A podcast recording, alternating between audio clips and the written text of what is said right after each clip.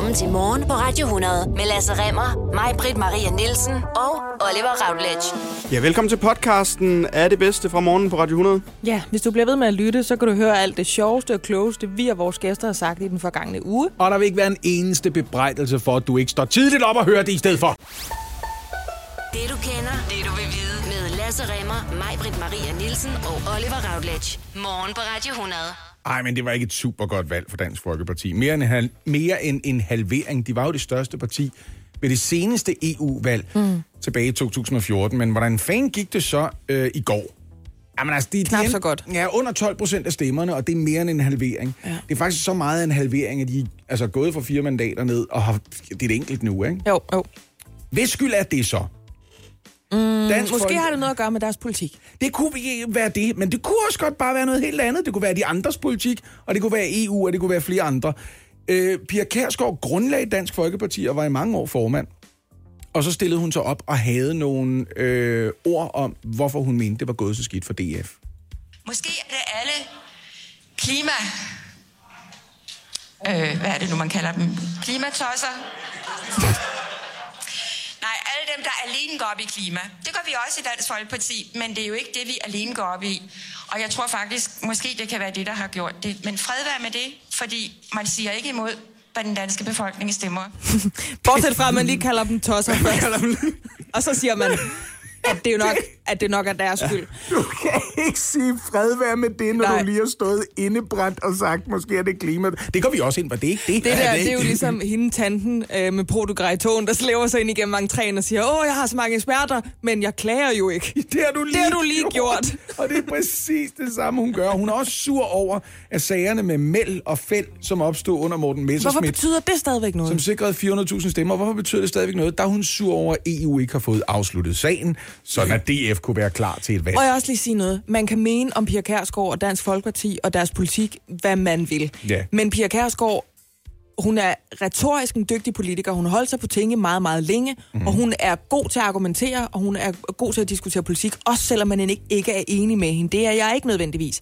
Men her, der synes jeg, hun dummer sig, fordi man kan ikke sige, jeg tror, at der er så mange, der har stemt, og stemt på noget andet end os, fordi de er nogle klima...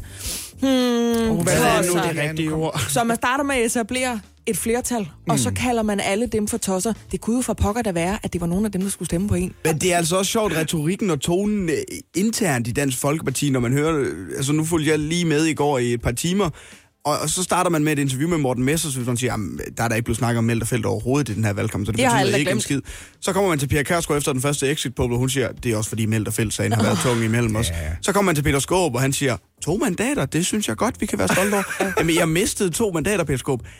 Er du tilfreds med det? Altså, når man ser det i det store hele, så synes jeg faktisk, at to mandater er flot. Altså, det er som om, de ikke helt ved, hvad de Når skal man svare fra sig, ser når de det bliver i, hvor spurgt. meget vi er gået tilbage i vælgernes agtelse, så synes jeg faktisk, det er meget flot. Ja, præcis. Vi har besøg af Mette Frederiksen. Godmorgen igen, Mette. Bare lige for Godmorgen lytteren, igen. der ikke har hørt din stemme endnu. Godmorgen igen. Øh, Vi kan godt genkende den efterhånden, fordi Mette Frederiksen, formand for Socialdemokraterne, har det jo med at være rigtig meget i vælten lige for tiden. Mhm. Mm-hmm. Fordi den bedste tid er jo lige nu, øh, op til den 5. juni, hvor der er folketingsvalg. Mhm. Mm-hmm. Du griner med det, er du uenig? Jeg tænker måske, folk vil være så lidt trætte af os. Nej, det tror jeg da ikke. Det tror jeg da ikke. Overhovedet. Nej, nej, nej, nej. Der er ingen øh, metaltræthed her. Det er jo benhårdt arbejde, du er i gang med øh, for øjeblikket, i håb om at tage et job, der vil være benhårdt arbejde i en masse år. Det skal man jo brænde for. Så lad os tage fat i en af de øh, tørre skiver fra stegen her øh, allerførst. Ikke? Øhm, der er en del esbermestre på Fyn, i Jylland, rundt omkring i Vandkants Danmark, som sidder med et meget, meget stort håb om, at i en udligningsreform, der vil de få endnu flere penge fra de rige kommuner, som for eksempel København og Gentofte osv. Kan de regne med, at de får det, hvis du får statsministeriet? Det var da egentlig et ret vildt spørgsmål at starte ud på. Ja, kan du se det? Mandag morgen. Jeg sagde, det var en tør skive steg, vi starter Ja, med. men det er cool nok. Godmorgen, godmorgen. Godmorgen, godmorgen, ja. Øhm, jamen altså, vi skal have lavet en udligningsreform. Øh, det, det er helt øh, åbenlyst. Det, det skulle vi faktisk allerede have lavet, og det lykkedes ikke. Så det er det, er det man kalder sådan en bunden opgave, mm. som ingen øh, imødeser med glæde, øh, fordi det kan næsten ikke lade sig gøre at lave noget, som gør alle glade. Til gengæld er det rigtig nødvendigt, fordi øh, det er rigtigt, når især når man kommer væk fra de store byer, så, øh, så er der faktisk nogle kommuner, der nærmest ikke kan få tingene til at hænge sammen, fordi der simpelthen ikke er penge nok. Øh, Så vi skal have lavet en udligningsreform, og jeg tror egentlig, det vigtigste, det bliver, at, at det ikke er et nulsomspil. Altså det vil sige, at vi skal fra Christiansborg smide nogle flere penge på det bord, for at øh, vi kan få øh, enderne til at nå hinanden. Okay, så der skal altså nogle penge ind i kommunernes økonomi, uden for kommunernes økonomi. Altså fundet på, på statsniveau i stedet for. Ja, det skal der. Altså, og det, det er jo ikke... Jeg ved godt, at øh, milliarderne, de suser hen over bordet i den her valgkamp, og, og det prøver jeg... Jeg prøver virkelig at lade være med at deltage i den konkurrence. Men man kan godt mærke, at mange steder er der blevet skåret. Øh, der mangler pædagoger omkring børnene, der mangler sosu omkring de ældre, og det skal vi jo have gjort noget ved. Mette Frederiksen, hvis nu det er så vigtigt det der med, at de rige kommuner får delt ud øh, til det fattige i vanddal, øh, vandkants Danmark, som øh, os lige desværre kalde det, fordi så er der nogle lytter, der synes, vi er nogle københavner, når vi siger sådan, hvorfor så ikke bare gjort det? Altså, hvorfor skal I så først gøre det, efter du måske er blevet statsminister? Jamen, altså, vi prøvede faktisk i den her valgperiode, men var, var låst af, at, øh, at uenigheden ganske enkelt var for store. Og så sidder du garanteret og tænker, jamen, hvor, det er de vel så også efter et valg. Det kunne jeg godt finde på, tænker jeg. Ja. Øhm, altså, man kan sige, da vi sad forhandlet sidst, så øh, sad LA og K jo i regering. Mm. Og de er nok mest optaget af kommunerne lige nord for København. Øh, og sådan. Jeg synes, du antyder en vælgergruppe. Altså, det må ja. da være grebet ud af den blå luft. Var det Øh. deres skyld, at øh, I ikke kunne få enderne til at mødes?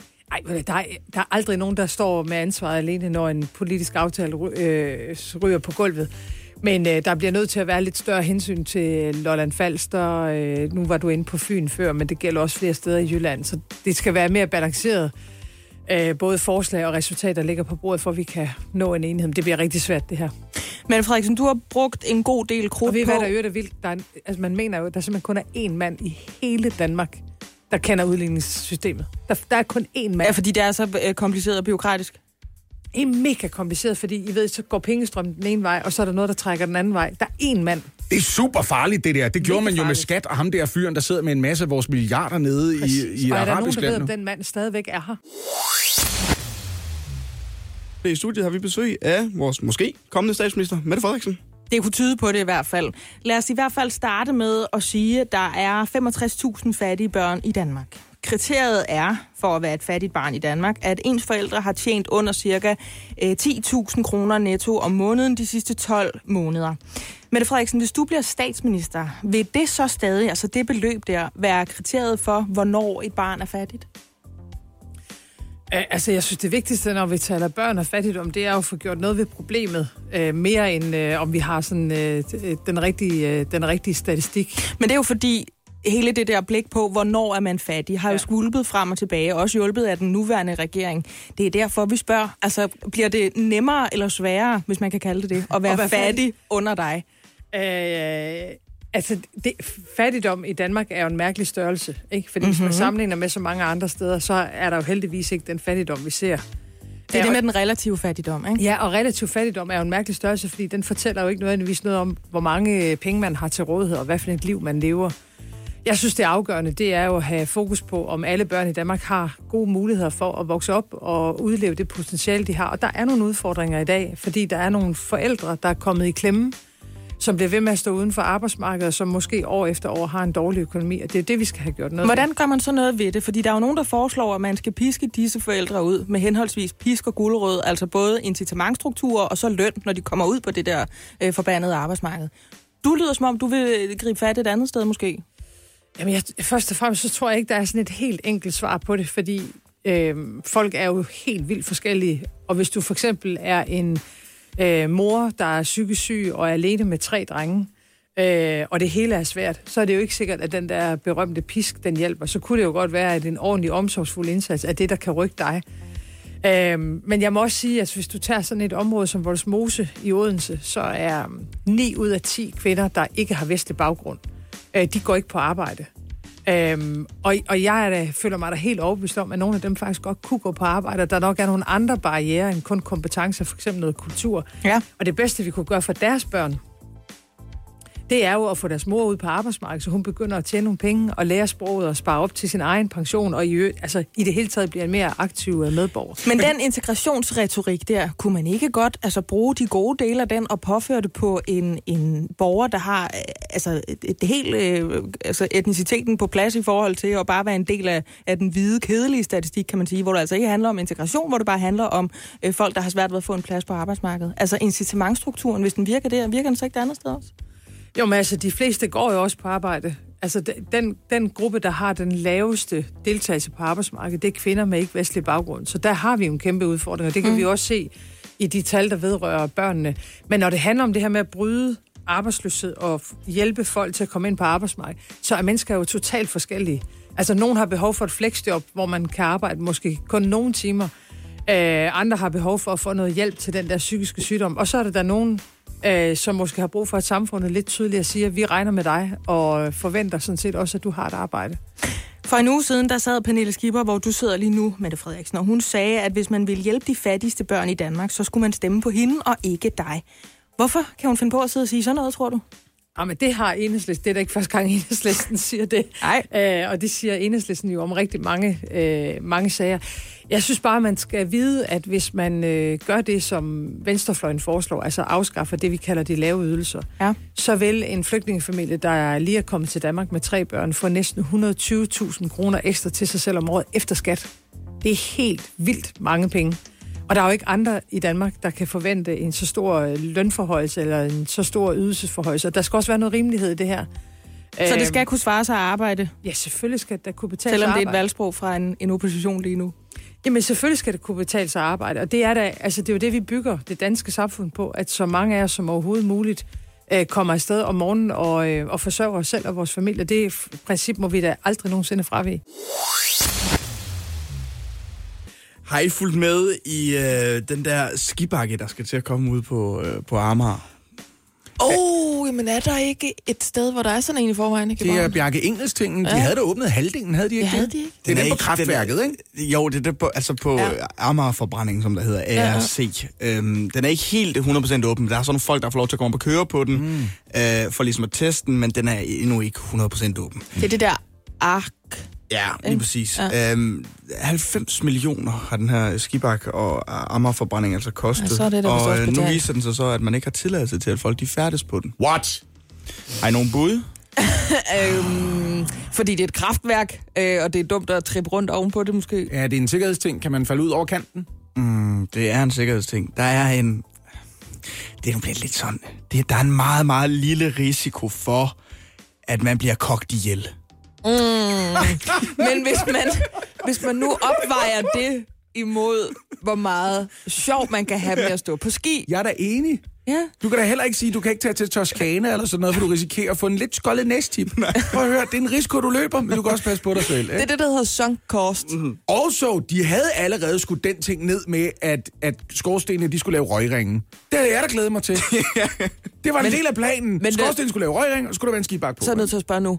Altså, at, som i at skibakken, altså ark til 90 millioner, kommer den bare ikke til at åbne som skibakke, fordi man kan blive kogt ihjel? Hvad er nu det? Det må Ja, være den kommer, der kedel der. øhm, ja. Den kommer øh, til at åbne. Øh, men den har bare ikke fået den her dispensation, som er nødvendig. Øhm, Hvad fanden gør vi for, så? øh, for al færdsel på bakken. Altså, Kan man ikke bare skrive under på, at man gør det på eget ansvar? Jo, det kan være en mulighed i hvert fald. Ifølge den her ARKs risikovurdering, som er udarbejdet af Rambøl, og som er indleveret til Arbejdstilsynet, så er der forskellige scenarier for, hvordan en kritisk fejl på den her kedel, det vil påvirke skiløberne på bakken. Det er, er det ikke bare klassisk Bjarke Engels? Han er en skøn mand, og han tænker i de store linjer. Og så sker det nogle gange, at han får lavet 320 lejligheder i Ørestaden, hvor der er toilet ude i køkkenalrummet. Det er sådan, det er. Det er okay. Det er fordi, vi kan godt lide en mand med visioner. Ja, og det lyder også, som om du ikke har hørt om spisetoilettet, hvor man snilt kan sidde med en gang diarré og stadigvæk altså, øh, keep up good conversation med mormor inde i køkkenet. De der passager i ens liv, hvor man godt ved, det kan simpelthen ikke betale sig at forlade toilettet, for jeg skal derud igen om lidt. Der har vi næsten alle sammen lige været, ikke? Ja? Nå, men Rambøl har lavet den der risikovurdering, og de siger altså, ah, men sandsynligheden for et dødsfald, ikke? Altså, den er svarende til et dødsfald hver, øh, hver en million år. Men det er For stadigvæk... besøgende. Ja. Så er der så også øh, været 100.000 øh, for, for personer med erhvervsmæssig tilknytning til Men har man så bare accepteret det? Eller bare sagt, okidoki, vi har brugt 90 millioner på det. Folk glæder sig til at komme ud og stå på ski på Amager. Så vi tager den risiko. Ja, lige indtil videre, der har man i hvert fald Wow. accepteret det, sådan som det er. Ja. Altså, vil du ikke også kunne lave en langrendsløjpe, der ville koste et liv for hvert million år, eller sådan noget? Du kan, jo, du kan jo ikke leve, uden at der er en, der... Altså, Ja, jeg ved Men det det, ikke. jo, fordi det har du faktisk ret i, fordi det er jo farligt bare at være her. Altså, ja. det er jo ligesom det der, hvis man sætter sig op i et fly. Jeg kan altid godt få det sådan lidt ubehageligt, det ved, når det føles som om, man er vægtløs i et par minutter. Yep. Nej, et par sekunder mm. hedder det. Og så tager flyet ligesom fat igen, eller hvad man skal kalde det. Mm. Så bliver jeg bange, og så tænker jeg, "Åh, hver gang, så er det nu. Nu var det nu. Det var det her fly, jeg sad i. Men det er meget mere farligt for mig at sætte i min bil. Det er rigtigt. Det, så det der med, altså, at i forvejen er det farligt at gå rundt her, så er det måske, så har man bedre odds for at overleve, hvis man bare hele tiden står på den der ark bakke mm. der. Ja, ja, men altså, vi, vi risikerer jo ikke at blive kogt ihjel ved at gå her på den her. Vi kan også diskutere, om det er den hyggeligste måde at komme herfra på. Det er det måske ikke. Du hørte også lige, hvad øh, Marbrik konkluderede. Den tryggeste måde at køre på arbejde på, det er styrtløb. det er styrtløb, Ja, ja.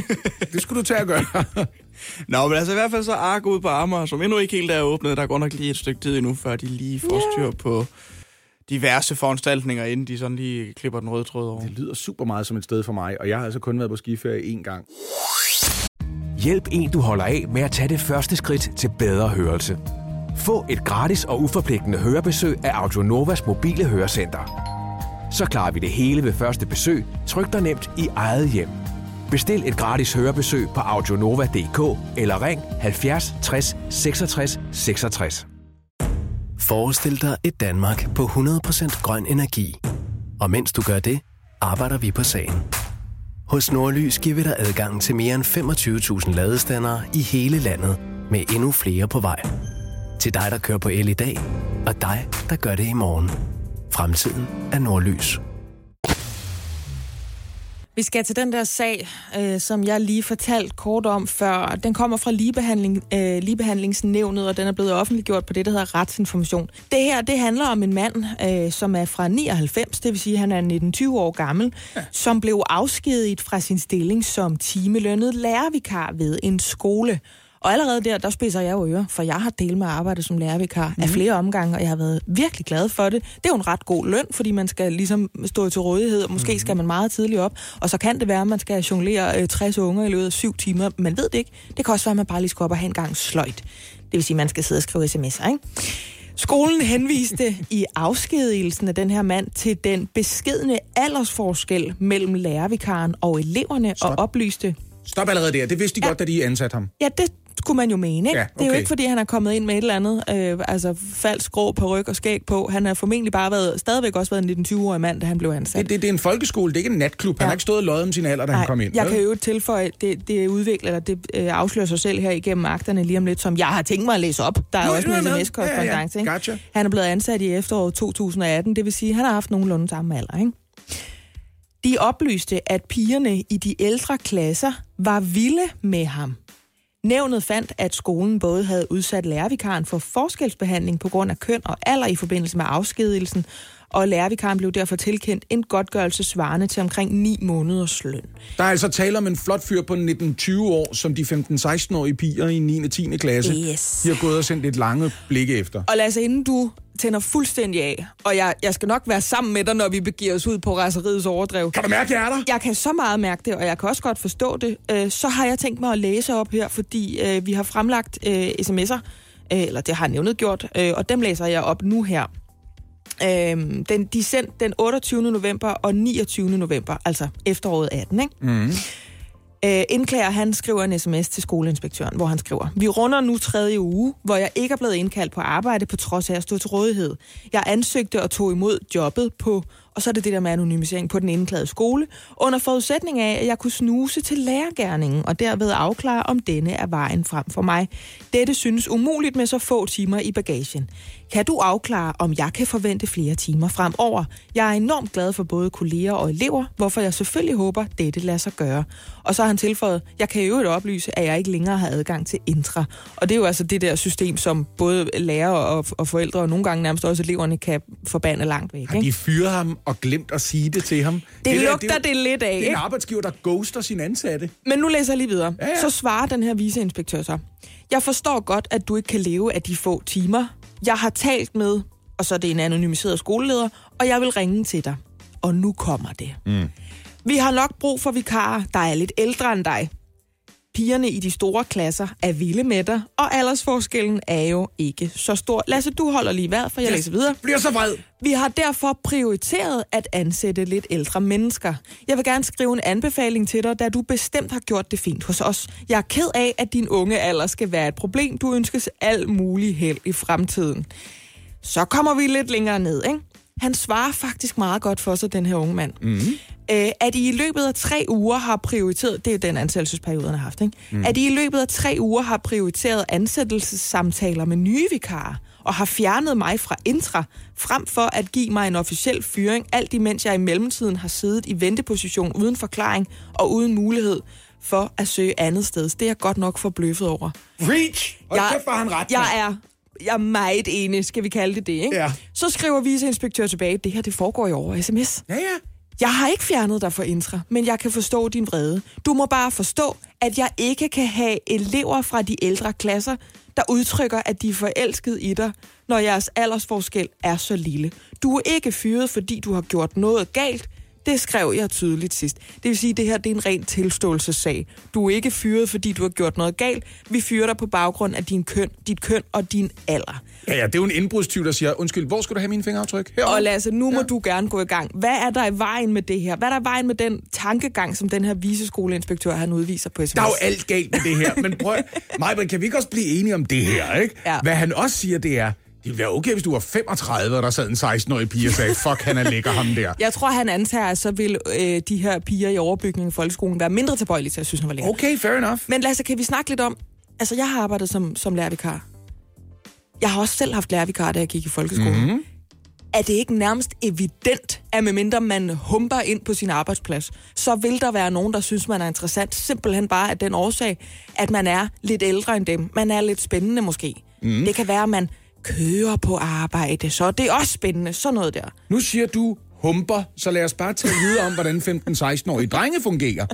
Du kan jo nærmest ikke være en attraktiv kvinde under 50. Du kan nærmest ikke være før den menopausale alder, uden at der er mindst én dreng, der på et tidspunkt har ligget alene på sin skibsbriks Ja. og hævet sig selv i fjederen. Mm, mm. Det kommer til at ske. Ja. Og du fyrer jo ikke kvindelige lærere under den overskrift. Prøv at høre. Teenage-drenge er simpelthen for liderlige til, at du kan undervise dem. Vi er nødt til at finde en 70-årig kvinde, som drysser fra skrevet, når hun går forbi lærerværelset.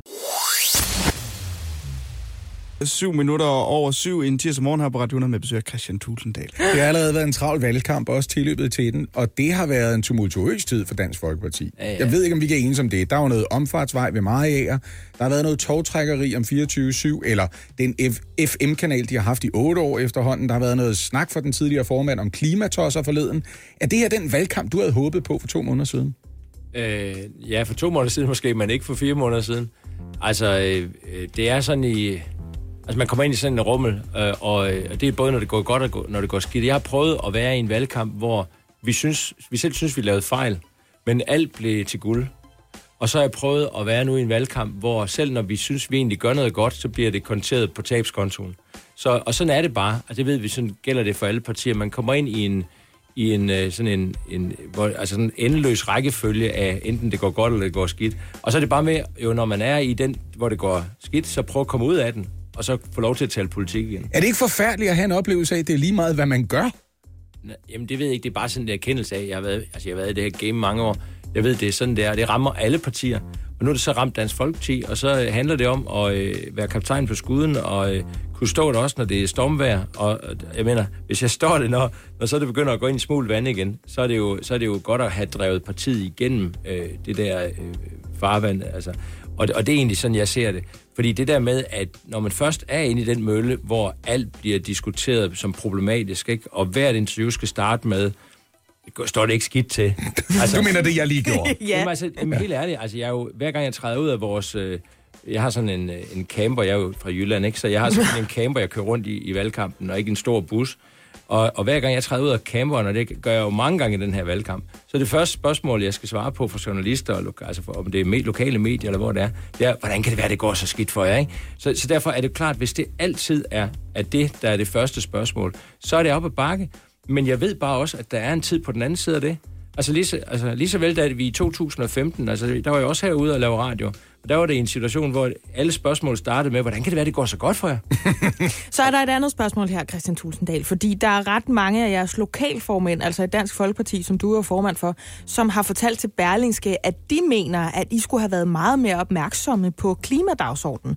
Og det sker jo altså nok efter, at I gik ret voldsomt tilbage ved EP-valget, øh, hvor jeres mandater svandt ind øh, fra 4 til 1. Øh, de savnede, det er et citat det her, generelt et større fokus på klima fra partiets side og fra ordførende på området i samarbejde med partitoppen. Skulle I have tilbudt et større fokus på de her øh, klimatosser, Christian Tulsendal? Altså nu vil jeg godt understrege, at jeg mener ikke, folk, der engagerer sig i klimaspørgsmålet, er tosser. Jeg har dyb respekt for folk, der engagerer sig også i klimaspørgsmålet. Jeg synes, man skal tage det alvorligt.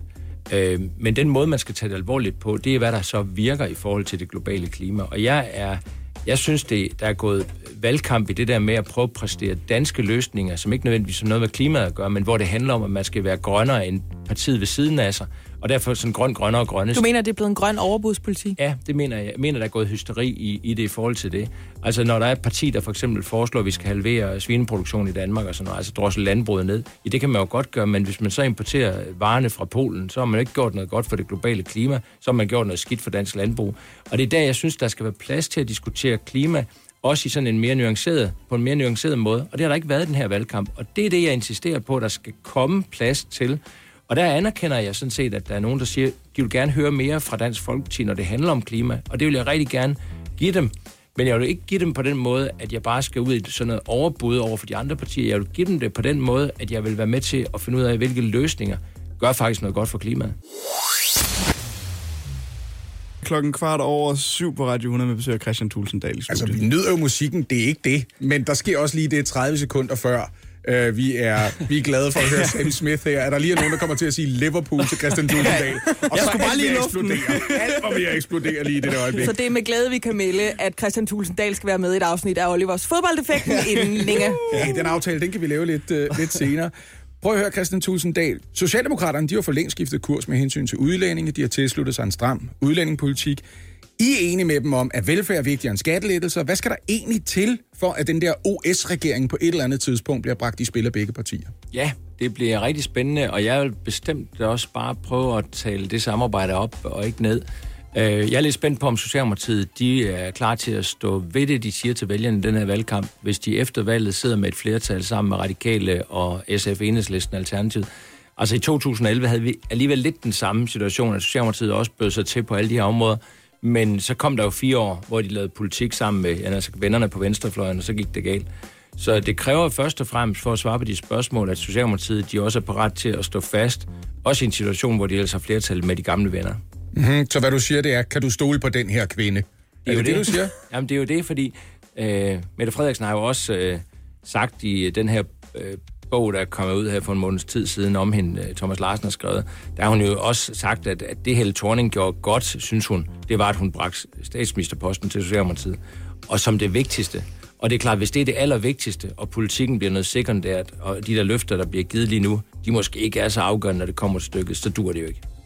Christian Tulsendal, for bare et par uger siden, der sagde du, at du gerne så mere samarbejde mellem SV og Dansk Folkeparti. Hvilke områder er det, I ikke kan samarbejde med Socialdemokraterne på? Jamen, når jeg har sagt det, så er det fordi, når vi sidder inde i forhandlingslokalet, og der ikke er valgkamp, så synes jeg faktisk, at Venstre, Socialdemokratiet og Dansk Folkeparti er meget, meget tæt på hinanden. Og dem, der skrejer ud, det er Liberal Alliance, når det handler om skat, for eksempel. Det er Morten Østergaard, når det handler om udlændinge. Uffe Elbæk lidt, når det handler om det hele. Altså, og, og, og der, der synes jeg bare, at Venstre, Socialdemokratiet og Dansk Folkeparti er på mange måder i praktisk samarbejde, altså dagligdag, tæt på hinanden. Og jeg synes jo, at vi skulle da vise danskerne, at det kan vi også, øh, altså i stedet for at, lægge, at tale de der modsætninger op, så burde vi da kunne finde ud af at løse masser af ting sammen. Og når du så spørger, hvad kan vi ikke blive enige om? Jamen altså, det kommer lidt an på, hvad, om Socialdemokratiet, de fører den politik, de førte fra 2011 til 15, eller de vil føre den politik, de går til valg på. Hvis de vil føre den politik, de går til valg på, også efter et valg, sammen med os, der kan blive enige med dem om det, så er det faktisk Venstre og Dansk Folkeparti, de er mest enige med, og mindre enige med med enhedslisten. Skulle der nu sidde en lytter derude, der ikke er helt styr på, hvad det var for en politik, Socialdemokraterne førte i den tidsperiode, så prøv lige øh, helt øh, kort at, at forklare os, hvad er det for en politik, I gerne vil være med Jo, til? men, men helt specielt i forhold til, til den periode, de fire år, der gav de efter for Morten Østergaard og Margrethe Vestager, og specielt for, for Dansk Folkeparti handlede det om, de gav efter på udlændingområdet. Der skadede de ud. Ja, altså, Østergaard er glad for, jeg tror, 46 lempelser, som han sagde, der kom, og det betød, at der jo kom flere flygtninge og familiesammenført til Danmark i den periode. Og det skulle vi så rydde op i bagefter. Øh, og, og det var der, hvor vi i Dansk Folkeparti synes, det specielt gik galt for Socialdemokratiet i de fire år. Den 21-årige Kira Maria Peter Hansen overtager Carsten Hynges plads i Europaparlamentet, fordi han er nemlig slet ikke interesseret i at komme afsted. Han vil hellere sidde i Folketinget. Og øh, Lasse, hvordan har vi det med det? Vi synes, det er så åndssvagt.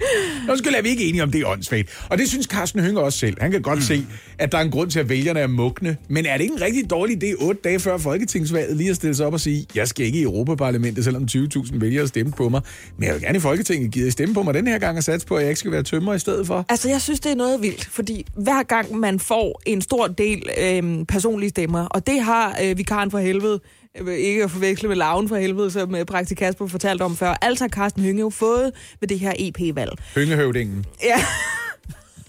Du er en Selv sjov tak. Pige. Du er en frisk pige.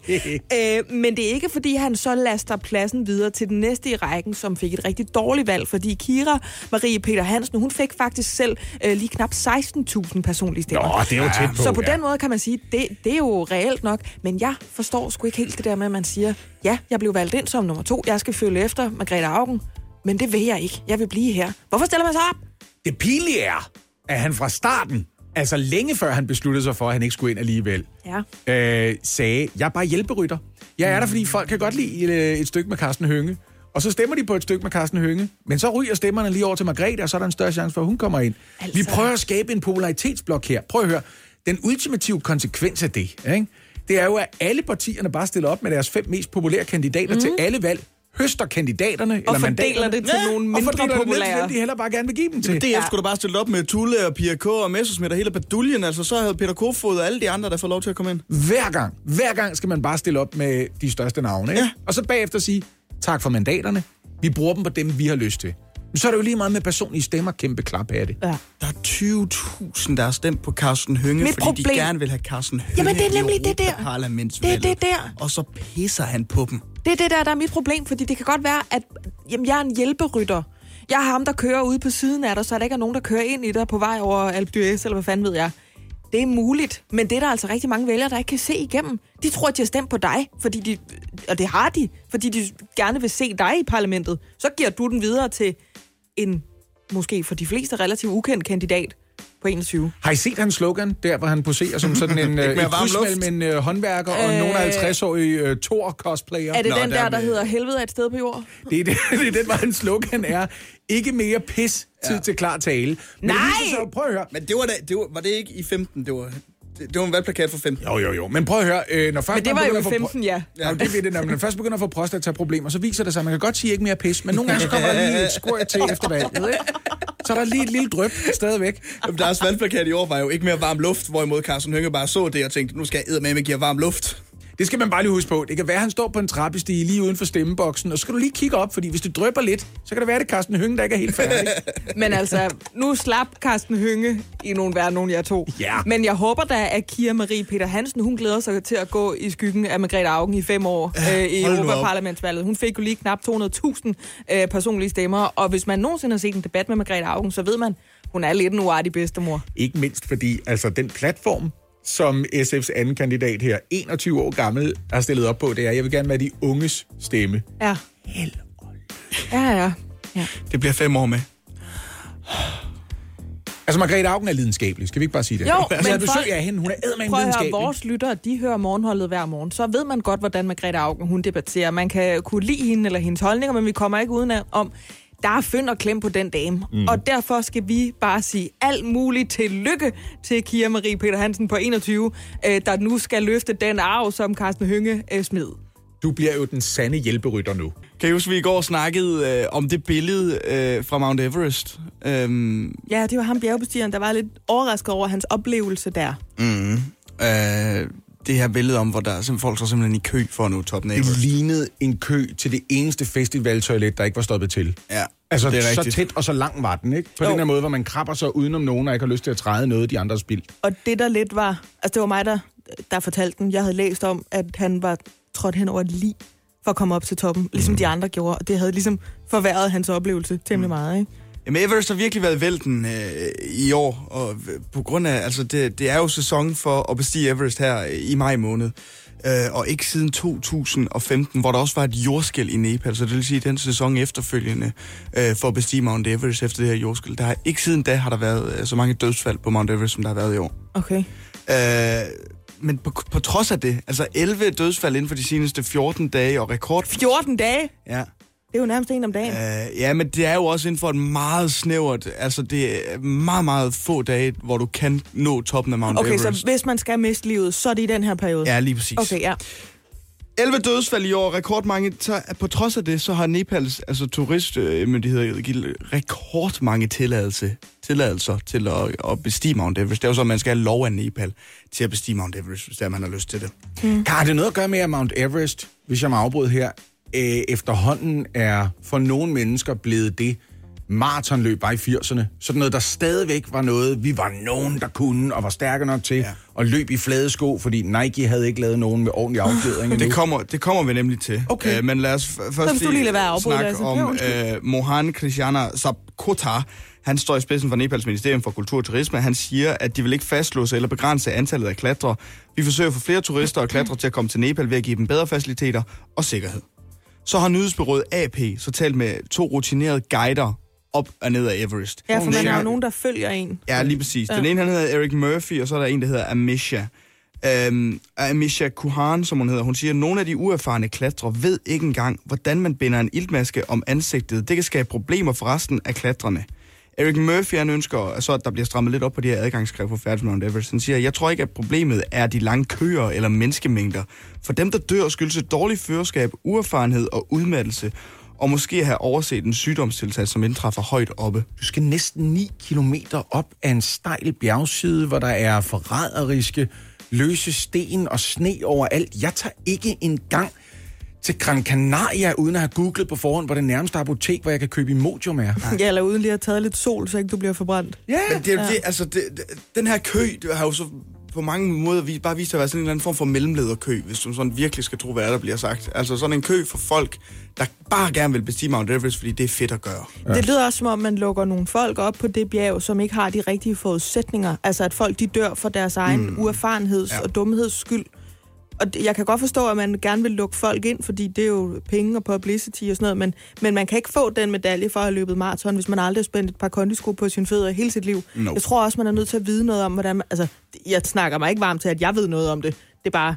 Det lyder som om, at det ikke var, fordi det var blevet farligt at gå på Mount Everest, men det var, fordi man havde løsnet båndet i den anden ende. Mm. At folk, der ikke vidste nok eller kunne nok, fik lov at gå deroppe af. Ikke? Jo, altså det skyndes, at uh, langt de fleste, der har været af de 11 her, de har været døde af, af højdesyge i år, som jo er den her syge, som er altså, altså skrækkelig. Det er jo også kun fordi, det er ikke kun fordi, det er måske også blandt andet fordi, de ikke kender deres kropssignaler efterhånden, som de stiger op, og iltmængden i luften bliver mindre og mindre. Yep. Her igen, baseret på absolut ingen viden om den her øh, branche, eller jeg har, jeg har lyst til at kalde det en hobby nærmest. Ja, jeg forstår, hvor du vil hen. Man kan ikke komme ud i trafikken, hvis man ikke har været en tur forbi manøvrebanen først. Jeg har så voldsomt en højdeskræk, Ja. og jeg ved stadigvæk godt, du kan ikke bare spænde mod toppen, fordi du skal have taget et selfie, du kan bruge dit næste CV til din LinkedIn-profil. LinkedIn-profil. Ja. I hvert fald, hvis der er nogen, der er dum nok til at prøve uden lige sådan og forsøge sig rigtigt inden, øh, eventuelt på Kilimanjaro, så koster det, øh, det kræver en lægeerklæring og 73.000 kroner. Så øh, Ja, nok yourself dyrt. out. Det er fandme også dyrt. Det er alt, men det er også vildt, du bare ligesom kan Det er nemlig det. pengene, som Ja, om du det er alt, skyde en elefant i en Ja, men det er ligesom folk, der ikke har lastbilkørekort, men så må de godt køre den alligevel, fordi de er jo ved at flytte. Ej, Det er lidt det det samme. har du lige sat dig ind i, kan jeg mærke. Ja. Shaka Loveless, og dengang du græd, her hvor klokken den er 26 minutter i 7 på Radio 100. Det er ærgerligt meget apropos det, vi skal tale om nu. Ja, det er det godt nok. Ja. Dokumentaren hedder Daginstitutioner bag facaden. Den kunne ses første gang i går aftes på TV2 kl. 20. Og den beskæftiger sig især med skjult kameraoptagelser lavet i to forskellige daginstitutioner i København, der begge to er det til fælles, at de havde alvorlige anmærkninger i deres seneste tilsynsrapporter. Ja. De her tilsynsrapporter, det er nogen, som bliver skrevet efter et årligt tilsynsbesøg, som typisk er varslet på forhånd. Det er stort set altid sådan, at institutionslederen og institutionens ansatte ved på forhånd, om der kommer lige noget tilsynsbesøg her. Så det er ikke det samme, som hvis man driver øh, en bagerforretning, og Fødevarestyrelsen pludselig kommer forbi. Man ved godt, der kommer nogen og kigger på en. Eller sammen med en byggeplads, du har fuldstændig ret. Ja. Det, er, øh, det er sådan, tingene fungerer. Øhm, der er altså over 700 institutioner i København, men 22 af dem har såkaldte røde anmærkninger, og den her dokumentar, den beskæftiger sig med to af dem, hvor man altså har lavet skjult kameraoptagelser. Og bagefter har man vist de her optagelser til forældre til de børn, der er i fokus. Altså dem, som man synes, at optagelserne i særdeleshed bør rejse et advarselsflag ved. Og det lyder blandt andet sådan her, når der er tale om en 14 måneder gammel pige, som er i gang med at blive kørt ind, som det hedder, en institution. Altså i gang med at vende sig til tanken om, nu skal jeg til at omgås en masse andre børn og passes på en daglig basis. Der er andre børn end dig. Så klart, du jeg. Skal ikke hive min arm. Nej, nej, det er af. Jeg det er med vildt at sige, jeg står ikke og hiver dig i armen, og så skal det siges, imens den voksne kvinde hiver den 14 måneder gamle pige i armen, siger hun, jeg hiver ikke dig i armen. Jo, du gør, og forskellen er, du er en voksen kvinde med et myndigt ansvar for et lille forsvarsløst barn, og det andet er et barn på 14 måneder. Hun skal jo slet ikke... Vi skal jo ikke få det til at lyde, som om vi er de første, der forharmes over det her Nej. klip. Og folk ved også godt, øh, hvad det er for nogle forældre til den her 14-årige pige, som sidder og har det rigtig, rigtig dårligt på den video, der er gået viralt. Men sådan der taler man jo slet ikke til en 14-årig. Hun taler jo til det barn, som om det er et meget større barn. Man kan ikke forstå de der beskeder, når man er 14 måneder gammel. Man kan, ikke, man kan ikke køre sådan en konsekvenspædagog Nej, i hvert fald. nej, det nytter nej. ikke noget at sige, du er nødt til at forstå, der er andre børn end dig. Ja. Ved du hvad, hvis du er 14 måneder gammel, og det er en af de første dage nogensinde i en skræmmende ny sammenhæng, Ja. og du ovenikøbet har snakket med pigens forældre på forhånd, og de har sagt, prøv at vi er hjemme fra arbejde. Hvis der er noget her, så ringer jeg lige. Ja. Så forkorter vi dagen, eller kommer forbi og Det gør hører noget. man faktisk i klippet, at faren siger, mm-hmm. Mhm. i det han giver sit barn til den her pædagog, vi er jo bare derhjemme, hvis der er noget. Ikke? Mhm. Mm. Og det er fint nok, at man prøver sådan med at være sådan en lille smule robust på barnets vegne og sige, ej, far på arbejde, nu prøver vi lige, om vi kan trække dem, så ikke vi skal ringe tre kvarter efter, de er gået. For det er jo selvfølgelig meningen, at hun skal blive i den institution. Men jeg ved ikke med jer, og jeg ved ikke, om det er, fordi jeg er en kvinde, øh, men, men sådan helt instinktivt, altså jeg får det faktisk sådan, at der skulle ikke ret meget til, for jeg godt kunne knibe en tårer over det her. Jeg kan simpelthen ikke tåle at høre de der skrig. Det er så hjerteskærende, det er jo så instinktivt, at man har noget op i hjernen, der fortæller en, at vi skal passe på små børn, når de lyder på den her måde, og det er derfor, det undrer mig så ekstremt, ligesom det undrer alle andre, der har set mm. det her klip og har det modbydeligt med det. Hvordan kan den pædagog ikke reagere, som jeg ville gøre, som jeg sidder og har det inde i min krop? Hvordan kan man faktisk på et tidspunkt bare kaste et barn på 14 måneder fra sig, når hun er så ulykkelig? Jeg Der- fatter det simpelthen. Der skal jo nok også være dem, som siger, at en ting er at have den medfølelse og den empati med en lille pige, og det der omsorgsgen. Ja. Men har du nogensinde stået i en situation, hvor du var enormt presset på alle kontier, fra alle fronter? Har du nogensinde stået i en situation, hvor du måske har handlet min- mindre end optimalt, når du skulle tage dig ja. Nogen, der havde brug for din Men altså, hjælp? du kom ind Men på det er, vores det er. redaktion i dag, og så sagde du, jeg fatter ikke. Og så begyndte du at snakke om noget omkring, hvis du for eksempel skulle ud og købe et måltid mad ude i byen. Præcis. Så vidste du noget omkring... Prøv lige at sige det igen, for det var faktisk ret godt. Hvis du spiser på et spisested, så skal spisestedet sende, øh, hænge den seneste tilstandsrapport, øh, den seneste smiley-rapport op, ja. Et tydeligt, synligt sted. Ellers vanker der også bøder næste gang, og en sur smiley. Ja. Du skal altså med andre ord skilte med, er fødevarehygiejnen i orden her? Ja. Og det skal man have adgang til som banal kunde, hvis man vil have adgang til en salatbuffet et eller andet sted. Ja. Ja. Hvis du afleverer dit lille barn Det vigtigste, på 12 du har. måneder, det vigtigste, man nogensinde har lavet i sit liv ja. til andre voksne mennesker, så skal man vide, at man kan gå til institutionslederen og sige, jeg vil godt se den seneste tilsynsrapport. Den ja. kan ikke slås op på nettet. Den hænger ikke frit fremme. Den ligger ikke i en mappe et eller andet sted. Du får ikke indblik i den, når du vælger institutionen eller accepterer en af de pladser, du kan være så heldig at få i Københavns Kommune, hvor der er run på børneinstitutioner. Ikke? Normalt herinde, så er vi ikke så begejstrede for det, vi kalder paniklovgivning. For eksempel, som man siger, vi vil gerne stoppe øh, overfald med knive i nattelivet. Vi laver en knivlov, som så viser sig rent funktionelt ikke at virke. Men lige her, der tror jeg, vi elsker paniklovgivning. Jeg, jeg sad med knyttede næver i vejret tidligere, da Anne sad og sagde i nyhederne, at et flertal af politikere på Christiansborg er blevet enige om, Ja.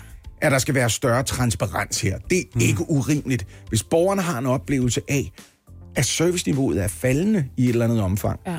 hvad så med at stå på mål for den service, der bliver leveret i det mindste, så vi ved, om vi får det, vi gerne vil have, og det vi virkelig har brug for til vores allermest skrøbelige, eller om vi ikke gør. Så det er sådan noget banalt sige, noget, hvor man siger, hvis jeg, jeg skal vide alt om, om kølekæden har været brudt, når jeg mm. køber denne burger, Ja. men det vigtigste, jeg ejer i mit liv, kan jeg faktisk ikke sige, hvordan har det, fordi jeg, jeg ved ikke, om jeg må opsøge de informationer. Jeg ved måske ikke engang, at de er tilgængelige for mig. Det, det er da mindst lige så vigtigt, som der er nogen, der har haft snavsede fingre nede i de syltede rødløg Ja. på Jensens, som det er, om der er nogen, der er med til at bygge ordentlige mennesker, der skal overtage det her land ja. på et tidspunkt. Og det han, nu siger jeg bare lige noget også til sidst, der begynder at lyde lille smule skurvognsagtigt. Mm. Jeg tror ikke en skid på, at det alene handler om minimumsnummeringer. Fordi det Ej, er, hvad det straks det der blevet brugt til ikke. i politik, det her. Ikke? Hvis der er et rådent stykke frugt i din frugtskål, begynder du ikke at diskutere, hvordan du får råd til mere frisk frugt. Du fjerner først den rådne frugt. Mm. Det er det første, du gør. Det der billede, det elskede jeg. Det var så lidt! Ja, det gjorde jeg. Ej, nu er det ude af verden. Nu har vi fået snakket om det. Nu skal vi ikke græde Nu skal der gøres noget. Dårligt. Nu skal der gøres noget, ja. Hjælp en, du holder af med at tage det første skridt til bedre hørelse. Få et gratis og uforpligtende hørebesøg af Audionovas mobile hørecenter. Så klarer vi det hele ved første besøg, tryk dig nemt i eget hjem.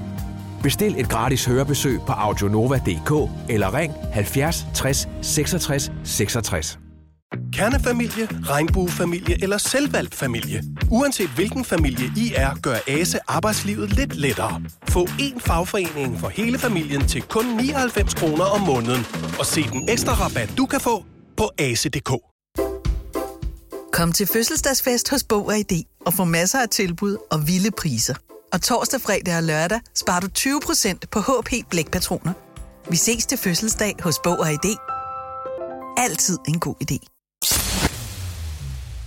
Uffe Elbæk, står det til dig og Alternativet, så skal ministerier ændres og hele regeringsapparatet lægges om. I vil for eksempel have indført et grønt superministerium, øh, Ministeriet for Grøn Omstilling, øh, der skal godkende alle relevante politiske tiltag i de andre ministerier. Øh, klima står, som vi har nævnt, øh, øverst, aller, aller øverst på jeres grønne dagsorden, til trods for et ret kedeligt øh, EP-valg, som du alligevel er okay tilfreds med. Ja. Men det betyder blandt andet, at Danmark, hvis det står til jer, skal investere 80 milliarder kroner i grøn omstilling over fire år, og der skal også indføres afgifter på flyrejser og kød. Den historie, den kender vi. Så er det så spørger dig, Uffe Elbæk. Når nu Klimarådet de siger, at en afgift på rødt kød ikke vil have den store effekt på CO2-udledning, hvordan filen skal du så lykkes med at ændre danskernes holdning til netop kødspisning? Ja, det er lidt paradoxalt, fordi at øh, der er andre af de her øh, miljøtænketanke, Concito, der gik ud nærmest parallelt med at sige, at vi bliver nødt til at lægge hele vores øh, madvaner, kostvaner om. Altså. Og der er ingen tvivl om, at øh, en af de mest CO2-udledende industrier overhovedet, det er kødindustrien, så vi skal vi skal spise mindre kød, og det siger en mand, som elsker sin hotdog, ikke? Altså, det, er Og en kok jo, kan jeg det forstå. lige nøjagtigt, ja. Men, men, øh, men jeg er, har også lagt min, min, min kost om, øh, og det er ikke fordi, vi skal ud på sådan en eller anden moralsk øh, vendetta over for folk, men øh, vi, jeg tror, med de udfordringer, vi står overfor, klimaudfordringer, vi står overfor, så skal vi ændre så mange ting i det her samfund. Den måde, vi transporterer os på, den måde, vi bor på, altså bygger på, øh, det vi køber. Øh, og en af de ting, som vi i hvert fald skal være rigtig, rigtig opmærksom på, det er eksempelvis, øh, hvor meget kød vi spiser. Øh, og hvis hele verden spiser så meget kød, som vi gør i Danmark i dag, jamen, så var der ikke en regnskov tilbage, øh, fordi at man ville bruge det til at, at opdyrke foder til, til kvædet. Ikke? Så, så øh, det- det skal vi. Det er en bunden opgave, og hvis vi ikke løser den, så har jeg sådan, det et, altså et kæmpe generationssvigt. Altså, hvis, hvis vi voksne ikke kan finde ud af at ændre nogle ting for at redde den fremtid, som vores børn og børnebørn skal leve i, hvem er vi så? Og den der rovdrift på planeten, som I, øh, som I mener, vi gør skyld i fællesskab, hænger vel også sammen med den rovdrift, vi gør på os selv. Altså det der stressede samfund, I gerne vil være med til at Ja. afskaffe. I siger, at I vil gerne indføre en arbejdsuge på 30 timer mm. og give alle borgere ret til et arbejdsfrit år hver 10. år. Jeg er børneforælder. Jeg synes, det lyder super godt. Jeg tænker også ved mig selv, hvem betaler regningen? Jamen, det skal vi jo til sammen, kan man sige, ikke? Altså, da jeg kom ud på arbejdsmarkedet nu, altså jeg, for dem, der måske ikke ved det, så fylder jeg 65 til sommer. Øh, og da jeg kom ud på arbejdsmarkedet, i sin, da jeg var ung, ikke, der arbejdede vi 42 timer. Og i dag arbejder vi 37. Ikke? Det vil sige, at vi er gået 5 timer ned. Er vi blevet et fattigere land? Øh, er produktiviteten faldet? Nej, det er den selvfølgelig ikke. Øh, og derfor er vores bud, det er, at vi over tid, 10 år øh, af vores tidsperspektiv, skal vi gå fra 37 ned til 30. Betyder det så, at alle skal arbejde 30? Nej, det er lige sådan som i dag. Altså, man starter overenskomsterne ud fra en forhandlingssituation, der hedder 37 timer. Der er mange af os, der arbejder mere end 37, der er nogen, der arbejder mindre. Det, der bare er vores pointe, det er, at vi tror på, at vi skal have et meget, meget mere fleksibelt arbejdsmarked, hvor i vi, nu nævnte du selv, øh, Lasse, hvad hedder det, at børnefamilier, der kan være perioder af ens liv, hvor man faktisk, det vil være rigtig, rigtig dejligt at kunne arbejde mindre. Hvorimod der er andre øh, tider i ens øh, liv, hvor man kan arbejde meget mere. Så jeg, vi så meget gerne, at øh, et, at vi sænkede arbejdstiden generelt, delte det arbejde, der var imellem os, også når man tænker teknologiudvikling øh, og robotter, men i det hele taget få et meget mere fleksibelt arbejdsmarked. Og så spørger jeg dig, Uffe Elbæk, som kvinde, skal vi have kønskvoter i bestyrelserne? Ja, det synes jeg. Hvorfor synes du det? Jamen, det synes jeg, fordi at øh, der er simpelthen, det slår, står rigtig sløjt til med ligestillingen, når det handler om kvinder i magtfulde rum, altså bestyrelseslokaler. Altså helt op til 33.000 bestyrelser i Danmark har stadigvæk en, ikke en eneste kvinde øh, repræsenteret. Øh, og det synes jeg er et kæmpe problem, ikke bare for kvinderne, men også for os mænd, at øh, når der skal træffes beslutninger, så er det godt, at der er forskellige livsperspektiver repræsenteret i rummet. Jeg tror, vi træffer klogere beslutninger, når der er en mangfoldighed af folk repræsenteret i bestyrelseslokalet. Men må jeg så ikke spørge dig, og det er et helt åbent spørgsmål ja. det her. Hvorfor er det ikke nedværdigende med sådan en politisk pipette at anbringe kvinder, det kunne være mig, i stillinger uden at skæve til, om vi overhovedet er de bedste? Altså det er ikke lidt sådan en the bigotry of low expectations. Hvorfor må man ikke gå efter den, der er bedst, i stedet for den, der har ikke leder? Jamen, altså, det, det er jo det- altså, det er argument altid, der kommer på banen, ikke? Ja, det Øh, måske det er et godt argument. Det er et godt Nej, argument. Det, altså, jeg må som indgangsbøn sige, at nødvendigvis synes jeg ikke, det der princip i sig selv er noget, øh, der er eftertragtelsesværdigt. Men det er den langsomlighed med, hvordan ligestillingen udvikler sig ved Gud heller ikke. Altså, så derfor er det et værktøj, man kan, øh, kan bruge, og så kan man vurdere, øh, har det givet nogle resultater. Hvis man kigger øh, på de steder, hvor man har brugt det, jamen så giver det nogle gode resultater. Og øh, der, altså, de virksomheder, hvor der er kvinder i bestyrelsen eller i ledelsen, har faktisk en bedre bundlinje end øh, de virksomheder, der ikke har. Så du mener, Øh, det er en grillbriket under nogle forsagte kul? Ja, det må man mildest talt sige. Altså, det går alt, alt for langsomt. Og jeg synes faktisk, at min egen retfærdighed sand... Nu kender jeg ikke jeres lønforskel øh, forskel herude på radioen her, men øh, hvis man kigger på det sådan generelt i samfundet, så er der jo stadigvæk op til 17 procents forskel mellem, øh, hvad kvinder og mænd får, for, øh, øh, der har den samme uddannelse og har det samme job. Og der, der er simpelthen indbygget en øh, strukturel ulighed i vores samfund, som vi rigtig, rigtig gerne vil gøre op med. Nu kommer det her til at lyde, som Ja. om det er en personlig kæphest for mig. Skal hash legaliseres? Ja, det synes jeg. Ja. Det synes jeg. Hvorfor? Altså, det, der var den der teaser hvor, øh, om, øh, hvad med has og kvinder, ikke? Og hvor jeg sådan med lidt skæv s- øh, smil sagde, at jeg prøvede begge. Altså, nu sidder jeg jo, nu sidder jeg jo altså, som øh, homoseksuel mand, ikke? Men, men startede, Og lige nu er du ikke skæv. Øh, jeg hverken- er- men, Men man øh, skal da vide, hvad man siger der- nej til. Men da jeg var ung, der, der var jeg både sammen med kvinder og røg på det, ikke? Så, det, så jeg been there, done that. Uh, men hvis man, hvis man skal uh, være mere seriøs på det, så, så vil jeg så sige, at ja, jeg synes, at vi skal legalisere uh, cannabis. Uh, og vi formåede jo også uh, Alternativet at få igennem i Folketinget, at man uh, i hvert fald fik legaliseret medicinsk cannabis i den her periode. Men øh, klart, vores mål går på det, og det gør vi, øh, øh, altså en af argumenterne for det er selvfølgelig, at, øh, at øh, den bandeøkonomi, vi ser i dag, øh, det kunne være rigtig, rigtig godt, hvis vi fik øh, taget den, øh, den magt øh, ud af bandekulturen, at de sidder på hashandlen. Og så er det jo også bare, at der er simpelthen så mange mennesker i Danmark i dag, der, der ryger noget pot fra tid til anden. Så, så det lad- kan vi lige så godt bare give dem lov ja, til. det, jamen, sådan er det jo. Altså, altså retsprincipperne øh, principperne og lovgivningen skal jo følge med øh, der, hvor borgerne er. Øh, og i det her tilfælde er der jo, altså det er kommet for at blive. Jeg tror, det var Groucho Marx, der sagde det om sex, ikke? Det er kommet for at blive, og sådan er det altså også med, med cannabis. Death, pot and taxes. Ja. Uffe Elbæk, helt afslutningsvis, øh, det her ved du selvfølgelig i forvejen, fordi alle ved, hvad Radio 100's morgenhold foretager sig. Men vi har et vendetta, øh, der ikke så meget handler om klima faktisk, som det handler om, at vi vil have 100% valgdeltagelse den 5. juni. Det er en god ambition. Ja, det er ikke det. Jo. Øh, vi er ikke så interesserede i, hvem man stemmer på. Nej. Vi er bare interesserede i, at man bruger sin demokratiske ret. Hvad vil du sige, hvis du bare lige skal komme med et godt råd? Hvordan får vi folk til det? Hvordan får vi de der øh, 15 procent, der stadigvæk ikke stemmer ved vores politiske Ja, valg? det, jeg tror ikke, der er nogen let øh, svar på det. Altså, desværre. Fordi så havde vi jo gjort det. Altså, jeg tror, det er et langt øh, Er det noget med træk. has og damer? Nej, måske? ja, det kunne jo godt være, hvis du, hvis du går ned og stemmer, så får du flere hasser damer. Nej, hvad hedder det? Så kan man stemme på jer i hvert fald. Nej, nej. Men, øh, men, øh, men jeg tror, det her det handler om, at man allerede som øh, barn og ung oplever, at ens stemme bliver hørt, altså i folkeskolen. Jeg tror, en af de gode ting, det er de der folkeskolevalg, altså øh, hvor, de, hvor øh, eleverne, skole, folkeskoleeleverne får lov til at prøve, hvad, hvad det vil sige at stille op og stemme rigtigt. Øh, så tror jeg, at man også skal sænke valgretsalderen, altså ned til 16 år. Det er i hvert fald vores Det bud er på det. fandme sent at smide den ind i vores leg lige Du her. lige drøber da også de Du essentielle informationer. By the way, til sidst. 16-årige skal også have stemmeret. Ja, det og så, synes jeg. Og så moonwalker han baglæns ud af Ja, studiet nej, nej, til det, det mener jeg virkelig. Ja. Men, øh, men, øh, øh, men øh, så hvis Ellen skulle lave en kvik øh, øh, afsluttende svar på det, så har jeg det jo sådan, at øh, hvis man ikke stemmer, så må man ikke brokke sig de næste fire år. Sådan har vi det faktisk også lidt. Uffe Elbæk, politisk leder af Alternativet. Rigtig god valgkamp, og tak, tak fordi du have. kom. Tak skal du have. Og så bliver det lidt tragisk, men også lidt komisk. Vi kunne kalde det tragikomisk, fordi Michael Junker Sørensen, han har lagt sig fladt ned på DR.dk og sagt, prøv at høre, jeg har dummet mig gevaldigt masser af gange i mit liv. Øh, Det er en 31-årig mand fra Holstebro, og han siger sådan, fordi han altså er dømt for både vold, trusler og røveri. Men det værste, han nogensinde har lavet, det mener han alligevel selv er, da han spillede dum til en mental undersøgelse for at undgå en fængselsstraf og for at få stemplet øh, lettere mentalt retarderet.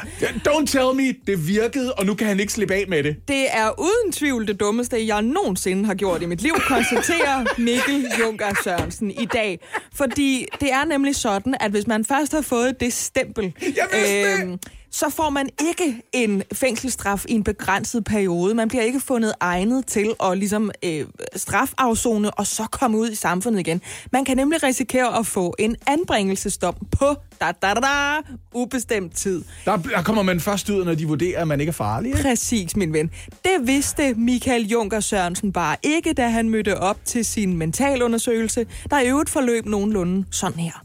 Jeg lader være med at barbere mig i flere måneder, ikke blive klippet i flere måneder, tager gammel tøj på, kommer i klipklapper. Øhm, jamen, jeg kørte den så langt ud for øhm, jeg lavede som om det er en flue. Jeg sad hele tiden sådan her, mens jeg snakker med, med hende, der lavede undersøgelsen på mig. Ja. Hvorfor? Jamen, jeg, jeg fik at vide, at, øh, at det var nærmest umuligt at smide dem. det var det ikke. Så det kan godt være, at du ikke er retarderet, men det der, det var rigtig, rigtig dumt.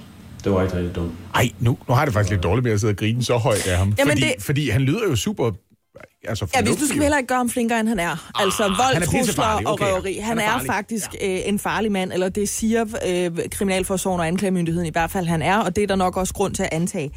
Men jeg får nærmest lyst til at sige, dummere end politiet tillader. Fordi efterfølgende, så bliver han så faktisk indlogeret på det, der hedder Kofods Minde, som er en øh, sikret øh, afsonings... Øh, kan vi kalde det, anstalt næsten, for udviklingshemmede eller retarderede kriminelle mennesker. Åh, oh, det er ikke et fedt sted at være. Det er ikke et fedt sted at være. Der er, Michael selv kommer med nogle eksempler på, øh, hvordan folk de opfører sig derinde. Det er faktisk så groft, at jeg har ikke lyst til at referere det i radioen. Øhm, men da, det, da han har siddet der et stykke tid, så bliver det faktisk øh, for meget for ham. I maj sidste år, der bliver det faktisk så for meget, at efter et besøg i retten i Holstebro, hvor manden også er fra, øh, så bliver han øh, fragtet øh, tilbage til, til arresten, eller til instansen der, skal man sige. Øh, og der bestemmer han sig så for, nu kan det være det samme. Nu er jeg så røvtræt af at sidde her under øh, påskud af min egen retation, så jeg stikker af. Under påskud af, at han var sulten, får han lov til, at de her to mennesker, som eskorterer ham, at gå ind og købe en hotdog. Og i stedet for at købe en hotdog, eller det kan være, at han faktisk gør det, og så bagefter kommer han ud med en hotdog og stikker af, øh, så kommer han til at stige op på en motorcykel, som er fulgt efter den her øh, bil, som øh, Kriminalforsorgen sikkert ejer, og så stikker han altså af. Så går der sammenlagt et år, hvor han har været under jorden, og hvor øh, politimyndighederne altså ikke har mulighed for at vurdere ham. Det vil sige, at han står stadigvæk under øh, retationsstemplet. Det vil sige, at hvis han bliver fundet, så kommer han ikke i varetægtsfængsel på den måde. Så kommer han ind på en anstalt igen, hvor han fortsat bliver betragtet øh, som retarderet, og det er jo altså løbet fire år nu. Ikke? Hvad vil I så gøre, hvis I var gået under jorden, og i forvejen ikke havde lyst til at blive betragtet øh, som dummere end gennemsnittet, som jo er det, hvis man har en mental retardation, så er man simpelthen helt basalt dummere end gennemsnittet, baseret på et IQ. Jeg vil ikke bryde loven i hvert fald. Mm. Nej. Nej, jeg vil prøve at holde rigtig lav profil og ikke komme i clinch med politiet. Måske Okay. lade være med at lave en interview med DR om det. Det vil I gøre for at overbevise øh, politiet og befolkningen i øvrigt om, at I altså ikke var retarderet. Ja. Michael Junker Sørensen, han vælger at åbne et værtshus 500 meter fra en politistation.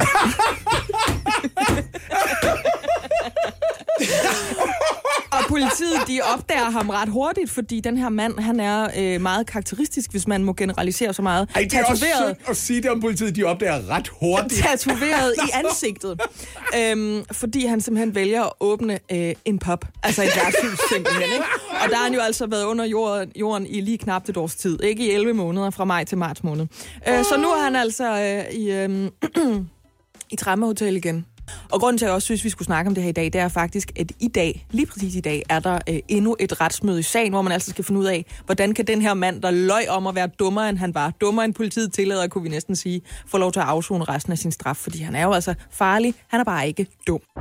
Morgen på Radio 100 med mig, Britt Maria Nielsen, Lasse Remmer og Oliver Routledge.